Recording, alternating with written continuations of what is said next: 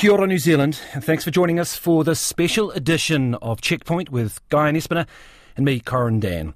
Well, in a shock move, the Prime Minister Jacinda Ardern has announced she is resigning as leader. She will leave no later than the 7th of February, less than three weeks from now, with a caucus vote to elect a new leader, new party leader, set to take place this Sunday.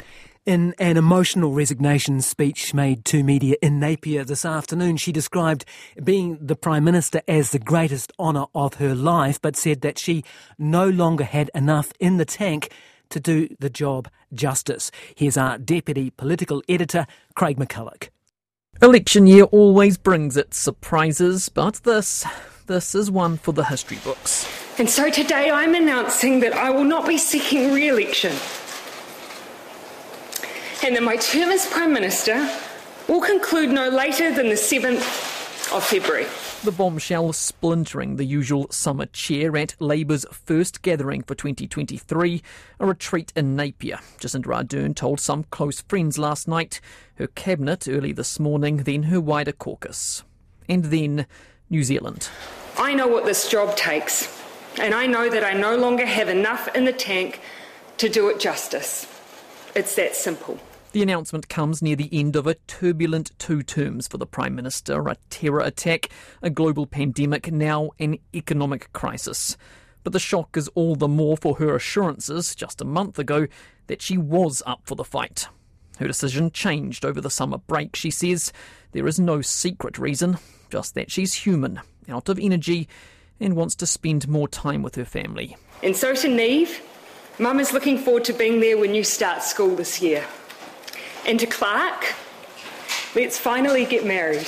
She leaves with little further in the way of plans, just that she will stay in MP till April to prevent a by election in her Mount Albert electorate. And then she's off. For me, it's time. The exit turns the election on its head, with Labour now leaderless. The date has been set as October 14th, announced today and then quickly overshadowed. The polls have given National the edge for some time, predicting a new right wing government. The road for Labour now looks even rougher. I'm not leaving because I believe we can't win the election, but because I believe we can and will.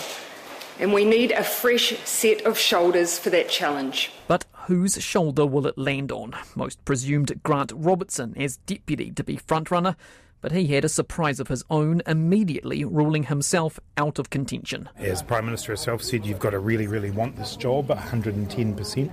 In 2014, I said that I didn't want the job, and nothing's changed about that. That leaves Chris Hipkins as the most likely contender, or perhaps the ambitious Michael Wood neither MP ruling themselves out today. Leadership contests don't have to be like the Hunger Games, as the National Party seem to have made, you know, perfected the art of. It is actually possible to do it differently, and that's what we'll be striving to do. I'm very proud to have served under Jacinda Ardern, one of the finest Prime Ministers we've ever had for the past couple of years. Today's about recognising her extraordinary achievements over a period of momentous years for New Zealand. So you're not that's all, I, that's all I'll be saying today. But tomorrow will come quickly. MPs will meet on Sunday in Wellington for a vote. A candidate must secure a two thirds majority, otherwise, the question will be put to the wider membership.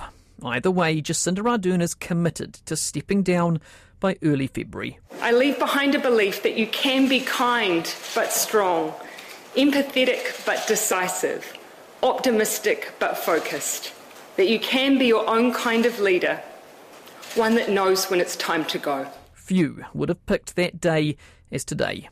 That is Craig McCulloch reporting.